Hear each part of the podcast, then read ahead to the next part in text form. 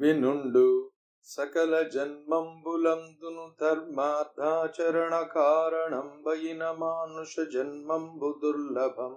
అందున్ పురుషత్వంబు దుర్గమం పదియు శత వర్ష పరిమితం వైన జీవిత కాలంబున నియతం వయ్యుండు నందు సగమంధకార బంధురంబై రాత్రి రూపంబున నిద్రాది వ్యవహారంబుల నిరర్ధకంబై చను జిక్కిన పంచాశత్వత్సరంబులందును బాల్య కైశోర వయో విశేషంబుల వింశతి హాయనంబులు గడచున్ గడమ ముప్పది అబ్దంబుల చేతన్ బట్టువడి దురవగాహంబులగిన కామ క్రోధ లోభ మోహ మద మత్సరంబులను పాశంబులం గట్టువడి విడివడ సమర్థుండుగాక ప్రాణంబుల కంటే మధురాయమాణమైన తృష్ణకు లోనై భృత్య తస్కరవణిర్కర్మంబులన్ బ్రాణి హాని అయినంగీకరించి పరార్థంబులనర్థించుచు రహస్య సంభోగ చాతుర్య సౌందర్య విశేషంబుల ధైర్య వల్లికాల విత్రంబులైన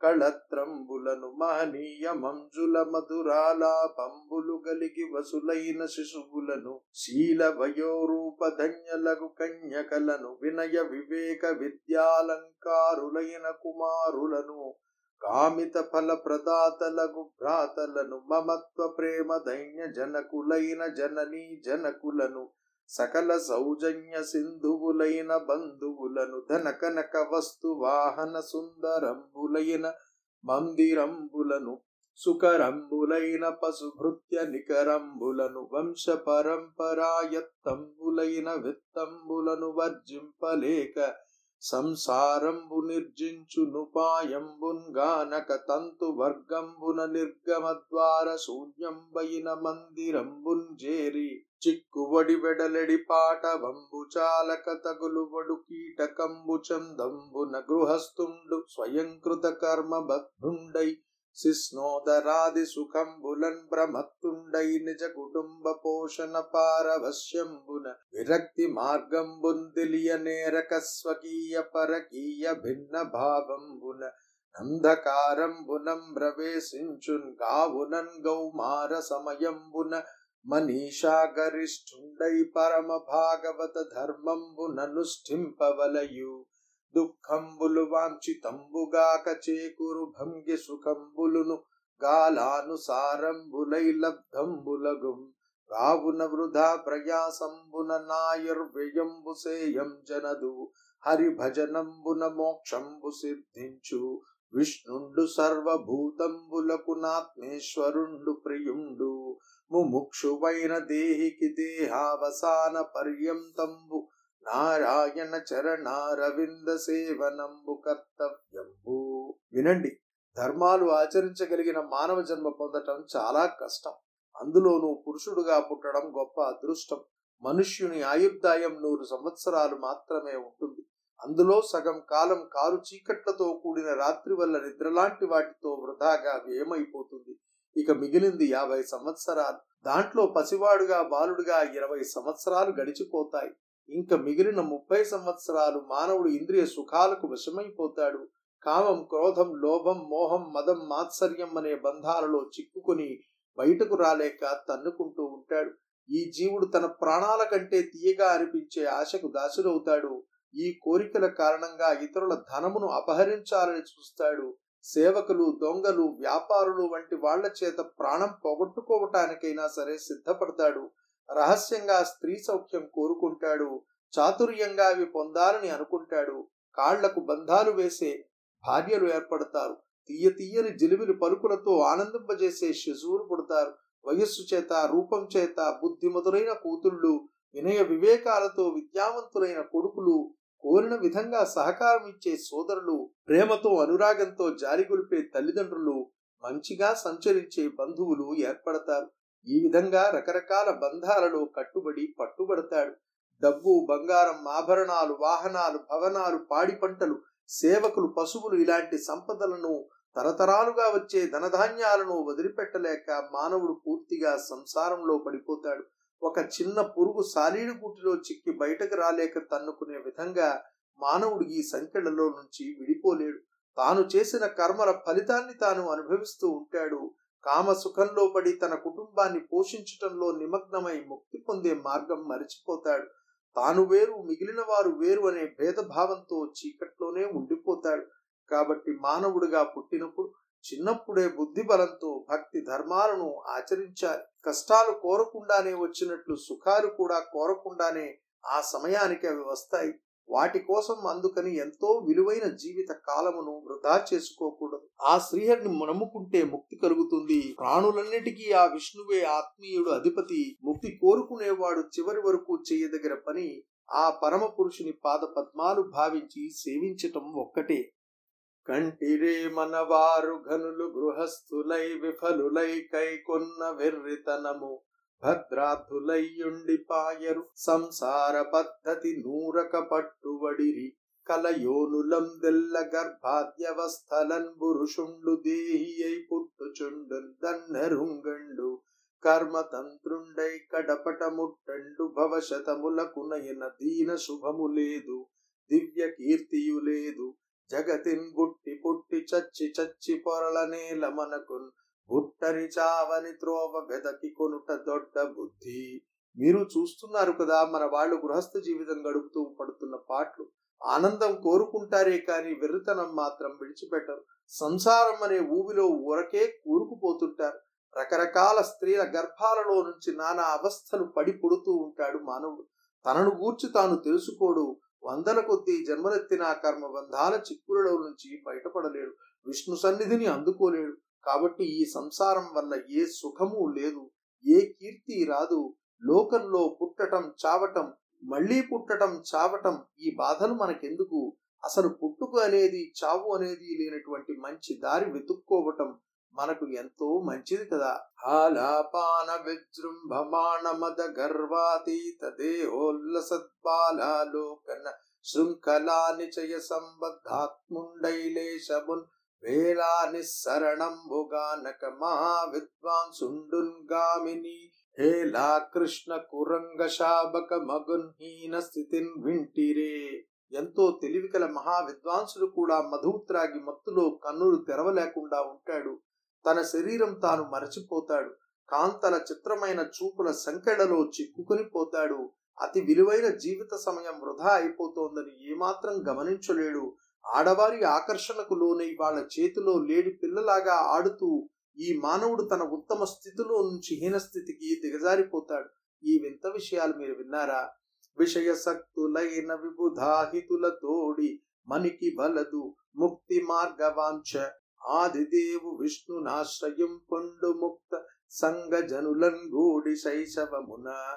కాబట్టి కోరికలతో కూరుకుపోయి విషయాసక్తులైన ఈ రాక్షస గురువులు మన క్షేమం కోరేవారు కారు. వాళ్ళతో స్నేహం మనకి పనికిరాదు. మీరు ఈ చిన్న వయస్సులోనే మోక్ష మార్గం కోరుకుని మంచివారితో స్నేహం చేస్తూ ఆదిదేవుడైన అచ్యుతుని ఆశ్రయించండి. కావున విషయంబులంజిక్కువడిన రక్కసులకు హరి భజనంబు శక్యంబుగాదు రమ్యమయ్యును బహుతర ప్రయాస గమ్యమని తలంచితిరేనెన్ చెప్పెద సర్వభూతాత్మకుండై సర్వధిక్కాల సిద్ధుండై బ్రహ్మ కడపలగాన్గల చరాచర స్థూల సూక్ష్మ జీవ సంఘంబులందును. నభో వాయు కుంభిని సలిల తేజంబులనియడు మహాభూతంబులయందును. భూత వికారంబులైన ఘటపటాదులయందును. గుణ సామ్యంబైన ప్రధానమందును.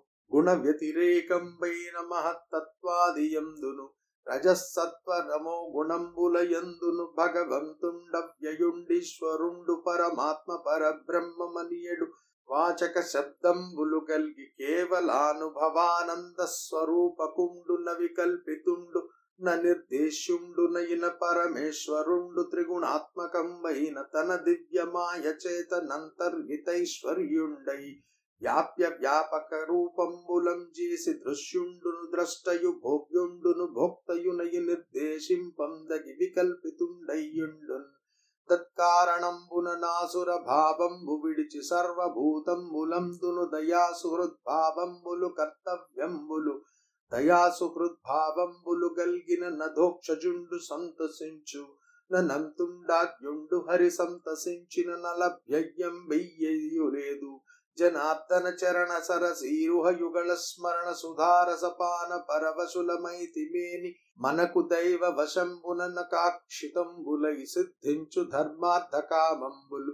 కాంక్షితంబై సిద్ధించు మోక్షం బననేల త్రివర్గంబునునాత్మ విద్యయుం దర్కదండ నీతి జీవికాదులన్నియుంద్రై గుణ్య విషయంబులైన వేదంబుల వలనం ప్రతిపాద్యంబులు. నిస్త్రైగుణ్య లక్షణంబునంబరమ పురుషుండైన హరికినాత్మ సమర్పణంబు సేయుట మేలు పరమాత్మతత్వ జ్ఞానోదయంబునం చేసి స్వపర భ్రాంతి సేయక పురుషుండు యోగావధూతత్వంబుననాత్మ వికల్ప భేదంబునం గలలోన్గన్న విశేషంబులం భంగిం దధ్యం వనకమిధ్యయని తలంచునని మరియున్ ప్రహ్లాదుండిట్లనియే స్నేహితులారా కోరికలలో కామంలో చిక్కుకున్న రాక్షసులకు హరిభజన అలవడదు అలాగని ఇష్టమైనప్పటికీ చాలా ప్రయాసపడాలి అనుకుంటారేమో కాదు వినండి. అన్ని ప్రాణుల మనస్సులలోనూ అన్ని దిక్కులలోనూ భగవంతుడు ఉన్నాడు.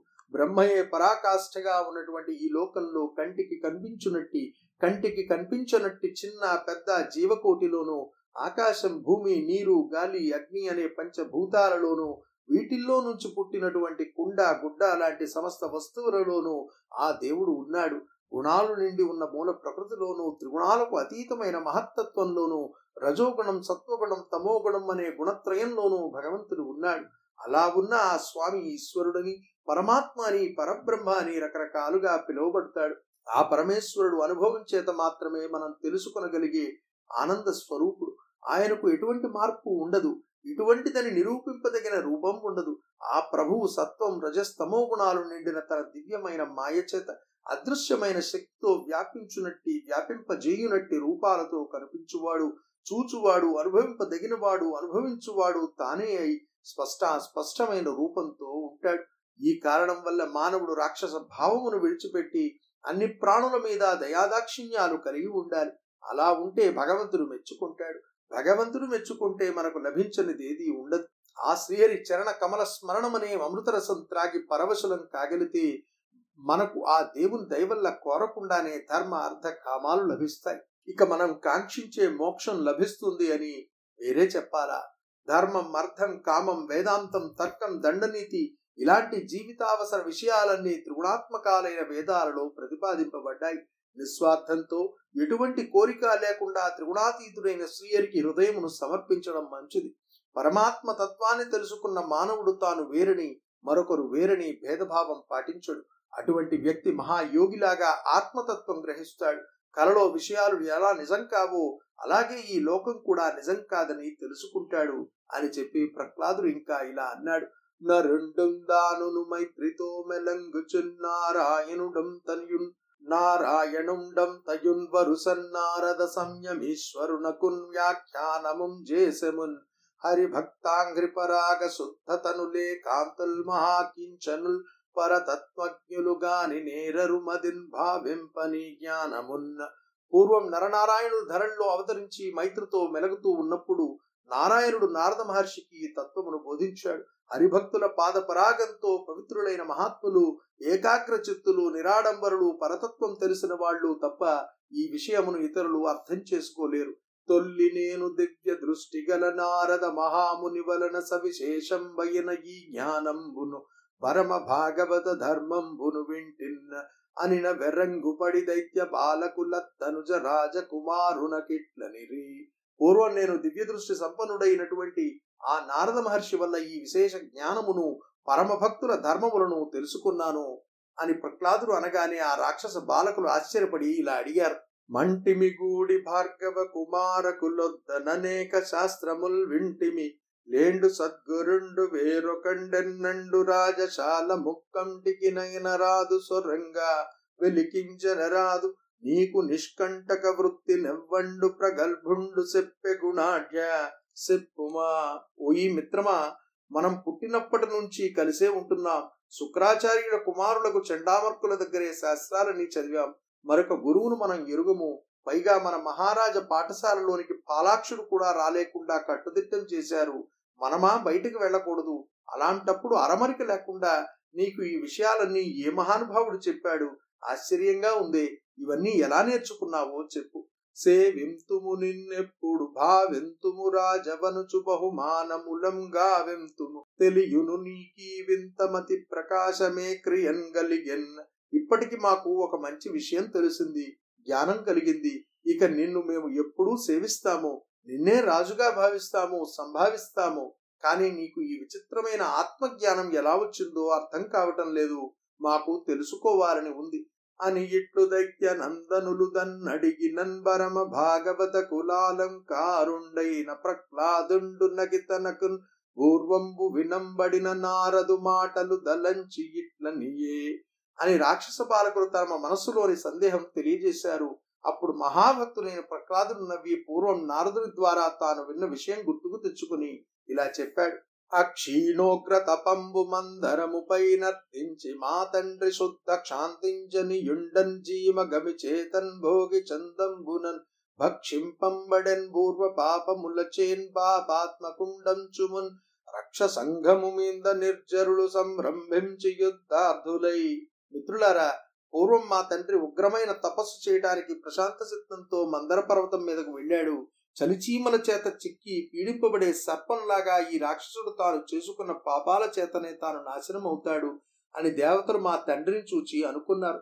మా తండ్రి నగరంలో లేని అవకాశం కనిపెట్టి రాక్షసులందరినీ చంపివేయాలని దేవతలు వాళ్ళ మీదకి యుద్ధానికి సంసిద్ధమై బయలుదేరారు. ప్రస్థానోచిత భేరి భాంకృతులతోన్భాకారియుందారు శౌర్య స్థైర్యంబులనేగు దించినన్ దదీయాటోప విభ్రాంతులై పుత్ర ధన యోషామిత్ర సంపత్కళా ప్రస్థానంబులుడించి పారి రసురల్ ప్రాణావనోద్యుక్తులై జైత్రయాత్రకు తగినట్టుగా యుద్ధ భేరీలు మురుగాయి. దేవేంద్రుడు దేవతలు యుద్ధోత్సాహంతో ఆవేశంతో పెద్ద సైన్యంతో వచ్చి పట్టణం మీద పడ్డారు. ఆ ధాటికి తట్టుకోలేక రాక్షసులందరూ తమ తమ భార్యలను పిల్లలను బంధుమిత్రులను ధనధాన్యాలను విడిచిపెట్టి ప్రాణాలు అరచేతుల్లో పెట్టుకుని పారిపోయారు. ప్రల్లదంబున వేల్పులుగ్ధతిన్ బారి రాజ నివాసముం గుల్లవెట్టి సమస్త విత్తమున్ గ్రూరతం గొలిపోవంగా ఇల్లు సొచ్చి విషం కుండయ్యమరేశ్వరుండ దలించి మా తల్లిందాంజరవట్టె సిగ్గునందప్తయై విలపింపంగాన్. దౌర్జన్యంగా దండెత్తి వచ్చిన దేవతలు వెంటనే రాక్షసరాజు నివాస మందిరాన్ని ఆక్రమించారు సర్వ సంపదలు ధనాగారం కొల్లగట్టారు దేవేంద్రుడు సంకోచం లేకుండా అంతఃపురంలో జొరబడి మా తల్లిని చెరపట్టాడు. ఆమె సిగ్గుతో విలవలలాడింది. ఎంత ఏడ్చినా దేవేంద్రుడు వినిపించుకోలేదు. ఇట్లు సురేంద్రుండు మా తల్లిం జరగొని పోవుచుండన్న అమ్ముగద కురరియను పులుంగు క్రియ మొరలిడినన్ ఎరువున దైవ యోగంబున నారదుండు పొడగని ఇట్లనియే. ఆ విధంగా సురేంద్రుడు మా తల్లిని తీసుకుని పోతుంటే ఆవిడ ఆడులకు ముఖపిట్టలాగా రోధించింది. దైవయోగం వల్ల అదృష్టం బాగుండి దారిలో నారద మహర్షి కనిపించాడు. ఇంద్రుణ్ణి చూసి నారదుడు ఇలా అన్నాడు.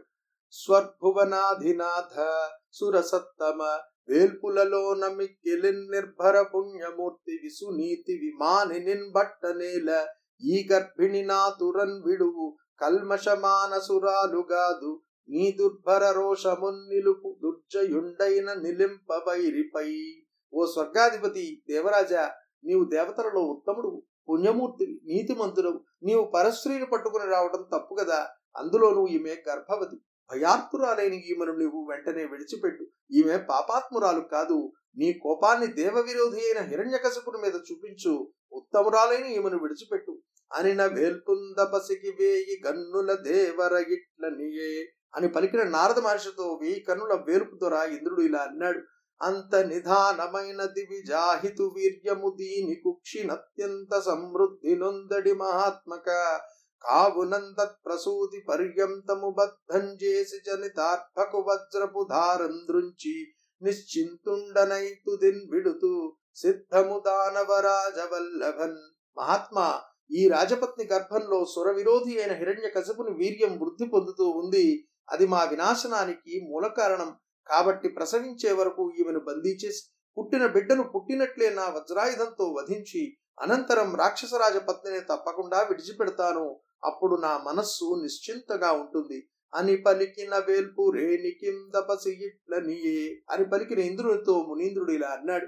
నిర్భీకుండు ప్రశస్త భాగవతుండు నిర్వైరి జన్మాంతరావిర్భూతాచ్యుత పాద భక్తి మహిమా విష్ణుండు దైత్యాంగనా గర్భస్థుండగు బాలకుండు బహు సంగ్రామాద్యుపాయంబులన్ దుర్భావంబునన్ బొంది చావండు భవ దోర్దర్ప విభ్రాంతుండై ఈ లీలావతి కడుపులో పెరిగేవాడు మహాధైర్యశాలి మహాభక్తుడు. అతనికి శత్రువులు లేరు. అతనికి జన్మ జన్మల నుంచి హరిభక్తి సంప్రాప్తిస్తూ వచ్చింది. అటువంటి మహిమాన్వితుడు కాబట్టి నీవు ఎన్ని యుద్ధాలు చేసినా ఎన్ని ఉపాయాలు పనినా నీకు ఎంత బలం ఉన్నా ఆ బాలుని మాత్రం చంపలేవు. నీ బాహు పరాక్రమం ఈ విషయంలో ఏమాత్రం పనిచేయదు. అని దేవముని నిర్దేశించిన నతని వచనంబులు మన్నించి తానును హరిభక్తుండుగా ఉన్న దేవేంద్రుండు భక్తి బాంధవంబున మా యవ్వను విడిచి వలగొని సురలోకంబునకుంజనియే మునేంద్రుండు మజ్జనని ఎందున్ పుత్రికా భావంబు చేసి యూరడించి నిజాశ్రంబునకుంగొనిపోయి నీవు పతివ్రతవు నీ యుదరంబునన్ పరమ భాగవతుండైన ప్రాణియున్న వాండు తపో మహత్వంబునం కృతార్థుండై నీ పెనిమిటి రాంగలందందాంక నీ విక్కడ నుండు మరిన సమ్మతించి. నారదముని చెప్పిన ఈ మాటలు విని ఇంద్రుడు ఆలోచించాడు. తాను కూడా విష్ణు భక్తుడు కాబట్టి ఆ భక్తి బంధుత్వం వల్ల మా అమ్మకు నమస్కరించి ప్రదక్షిణం చేసి విడిచిపెట్టి స్వర్గలోకానికి వెళ్ళిపోయాడు. నారద మహర్షి మా తల్లిని కూతురుగా భావించి ఓదార్చి తన ఆశ్రమానికి తీసుకుని వెళ్ళాడు. అమ్మా నీవు పరమ పతివ్రతవు. నీ కడుపులో మహాభక్తుడైన ఒక బాలుడు పెరుగుతున్నాడు. నీ భర్త తపస్సు చేసి వరాలు పొంది తప్పక తిరిగి వస్తాడు. అప్పటి వరకు నీవు ఇక్కడే ఉండు అని నారదుడు ధైర్యం చెప్పాడు. అందుకు మా అమ్మ సరేనని ఒప్పుకుంది. యో శారత్నమునాథ దేవత విశాలోద్యోగ మా తల్లి నిర్వైషమ్యంబున నాధురాక మదిలో వాంఛించి నిర్దోషయై ఈషద్భీతియులేక గర్భ పరిరక్షేచ్ఛన్ విచారించి శుశ్రూషల్ సేయుచునుండ నారదునకున్ సువ్యక్త శీలంబునన్న రమణి శిరోమణి మహాపతివ్రత అయినటువంటి మా అమ్మ ఎవరి మీద ద్వేషం పెట్టుకోకుండా భర్తనే దేవునిగా భావిస్తూ భర్త రాక కోసం ఎదురు చూస్తూ ఉండిపోయింది. ఆశ్రమంలో మంచిగా ఉంటూ ఏమాత్రం జంకు లేకుండా తన కడుపులో ఉన్న కుమారుని క్షేమం కోరుకుంటూ నారద మహర్షికి సేవలు చేస్తూ ఉంది. ఇట్లు ధనకున్ పరిచర్య దైత్యరాజ కుటుంబినికి నాశ్రిత రక్షా విశారదుండైన నారదుండు నిజ సామర్థ్యంబున నభయం బిచ్చి గర్భస్థుండనైన నన్ను నుద్దేశించి ధర్మతత్వంబును నిర్మల జ్ఞానంబును ఉపదేశించిన నమ్ముద్దియ దత్తయం పెద్ద కాలంబు నాంటి వినికి గావున నాండు దియ్యగుటం చేసి పరిపాటి తప్పి సూటి లేక మరచే నారదుండు నా ఎడలన్ కృపగల నిమిత్తంబున వెల్లిగొని నాంట నుండి నుల్లసితంబైన దైవ యోగంబున శోభిల్లడు మునిమతమంతయు నుల్లంబున మరపు పుట్టదొక నాండైనన్న ఇలా తనకు సేవ చేస్తున్నందుకు ఆశ్రిత జనరక్షణ చనుడైన నారదుడు ఎంతో మెచ్చుకుని సాధ్వీమ తల్లి అయిన మా తల్లికి ఏమీ భయం లేదని ధైర్యం చెప్పాడు. అప్పుడు ఆమె గర్భంలో ఉన్న నన్ను మనసులో పెట్టుకుని స్వచ్ఛమైన జ్ఞానాన్ని ధర్మాన్ని ఉపదేశించాడు. మా తల్లి అంతా విన్నది కానీ చాలా కాలం క్రితం విని ఉండటం వల్లను ఆడది అవటం వల్ల ఈ విషయాల మీద మనస్సు సూటిగా నిలుపలేక వాటిని మరచిపోయింది. అయినా కూడా నారద మహర్షికి నా మీద ఉన్న దయవల్ల దైవయోగం కలిసి వచ్చినందువల్ల ఆయన చెప్పిన ధర్మాలు కాని జ్ఞాన విషయాలు కాని నాటి నుంచి నేటి వరకు నేను ఏ ఒక్కనాడు కూడా ఒక్కటి కూడా మరచిపోలేదు. వినుండు నాదు పలుకు విశ్వసించి తిరేని సతులకైన బాల జనులకైన తెలియవచ్చు మేలు. దేహాత్యలంకార దళ నిపుణమైన తపసిమతము. మిత్రులారా వినండి నా మాట నమ్మండి. నారదుడు చెప్పే ఈ వేదాంతాన్ని తెలుసుకోవటానికి స్త్రీలు బాలురు కూడా అర్హులే. ఈ నారద భక్తితత్వం తెలుసుకుంటే దేహాభిమానాలు మమకారాలు తొలగిపోతాయి. ఉత్తమమైన భక్తి ఏర్పడుతుంది. అని నారదోక్త ప్రకారంబున బాలకులకున్ ప్రహ్లాదుండిట్లనియే నీశ్వరమూర్తి అయిన కాలంబునం చేసి వృక్షంబు గలుగుచుండ ఫలంబునకు జన్మ సంస్థాన వర్ధనా పక్షీణత్వ పరిపాక నాశంబులు ప్రాప్తంబులైన తెరంగున దేహంబునకుంగాని షడ్భావ వికారంబులాత్మకులేవాత్మ నిత్యుండు క్షయరహితుండు శుద్ధుండు క్షేత్రజ్ఞుండు గగనాదులకు నాశ్రయుండు గ్రియాశూన్యుండు స్వప్రకాశుండు సృష్టి హేతువు వ్యాపకుండు నిస్సంగుండు పరిపూర్ణుండు నొక్కండునని వివేక సమర్థంబుల గుణాత్మ లక్షణంబులు పండ్రెండు నెరుంగుచు దేహాదులందు మోహజనకంబుల గుణహంకార మమకారంబులు విడిచి పసిండి గనులు గల నెలవున విభ్రాజమాన కనక లేశంబులైన పెట్టి వక్ని యోగంబునన్ గరం గనూది హేమకారకుండు పాటవంబున ఆటకంబున్ బడయు భంగినాత్మకృత కారణంబుల నిరింగిడి నేర్పరి దేహంబునం దాత్మ సిద్ధి కొరకు నయన యుపాయంబునం చేసి బ్రహ్మ భావంబున్ బడయు మూల ప్రకృతియు మహదహంకారంబులును బంచ తన్మాత్రంబులు నివి ఎనిమిదియుం ప్రకృతి గుణంబులనియు.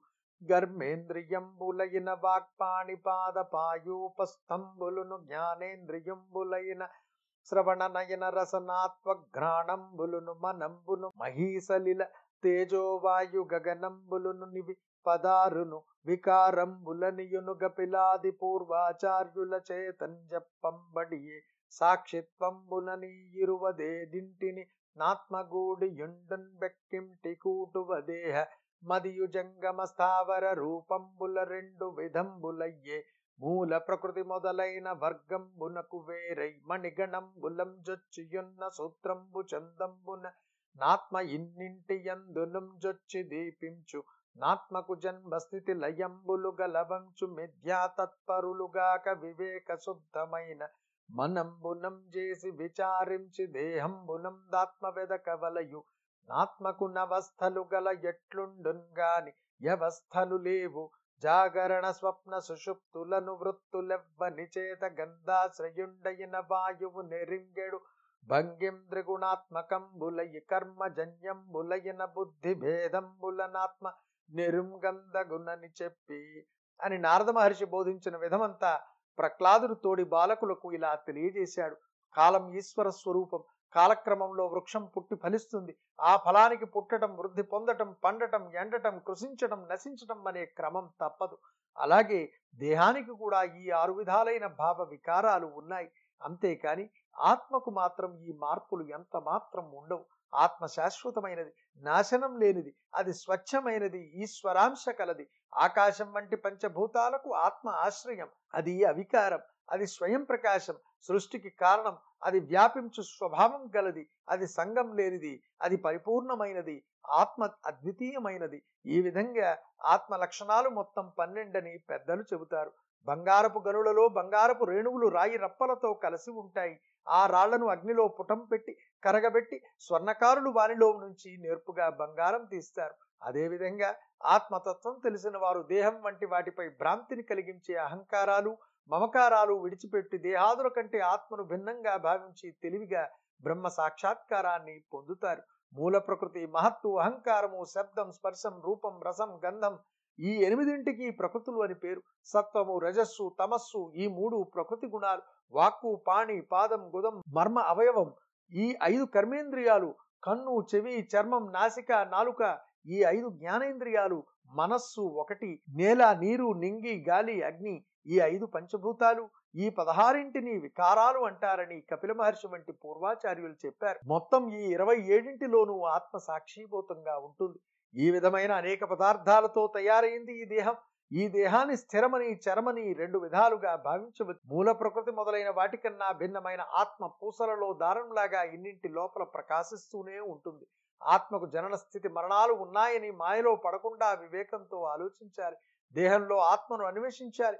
ఆత్మకు అవస్థలు ఉన్నట్లు కనిపిస్తాయి. కానీ నిజానికి దానికి ఏ అవస్థలు లేవు. జాగృతి స్వప్నం సుషుప్తి అనే మనోవృత్తులను ఎవడు తెలుసుకుంటాడో అతడే ఆత్మస్వరూపుడు. సుమాలకు ఉండే సువాసన వల్ల వాయువును తెలుసుకునే విధంగా త్రిగుణాత్మకములు కర్మజన్యములు అయిన బుద్ధి భేదాల వల్ల ఆత్మను తెలుసుకోవచ్చు. సంసార విధి బుద్ధి సాధ్యము గుణ కర్మ గణబద్ధమ జ్ఞాన కారణంబు కలవంటి దింతియ కాని నిక్కముగాదు సర్వార్థములు మన సంభవములు స్వప్న జాగరములు సమములు గుణశూన్యుండగు పరమునికి గుణాశ్రయమున భవ వినాశంబులు పాటిల్లి నట్లుండున్ బట్టి చూచిన లేవు బాలులారా. కడంగి త్రిగుణాత్మకుములైన కర్మములకు జనకమై వచ్చున జ్ఞాన సముదయమును ఘనతర జ్ఞాన వక్ని చేన్గాల్చి పొచ్చి కర్మ విరహితులై హరిన్ గనుట మేలు. ఈ సంసారం కేవలం బుద్ధి వలనే ఏర్పడుతుంది. ఇది సత్వరజస్తమో గుణాత్మకాలైన కర్మలలో బందీ అయి ఉంటుంది. ఇది అజ్ఞానానికి మూలమైనది. ఈ సంసారం కేవలం స్వప్నం వంటిది. ఎంత మాత్రము నిజం కాదు. సకల కాంక్షలు మనస్సులోనే జన్మిస్తాయి. స్వప్నం మెలకువ ఈ రెంటికి తేడాయే లేదు. పరమాత్మ గుణాలకు అతీతుడు అయిన గుణాలను ఆశ్రయించి ఆయన కూడా జననం మరణం పొందుతున్నట్లు అనిపిస్తుంది. కానీ ఆలోచించి చూస్తే పరమాత్మకు జనన మరణాలు లేవు. త్రిగుణాల వల్ల ఆవిర్భవించే ఆయా కర్మలకు కారణమైన మనలోని అజ్ఞానాన్ని జ్ఞానం అనే అగ్నితో కాల్చివేయాలి. ఆ విధమైన నిస్వార్థమైన మనస్సుతో కమలాక్షుణ్ణి కనుగొనడం మంచిది.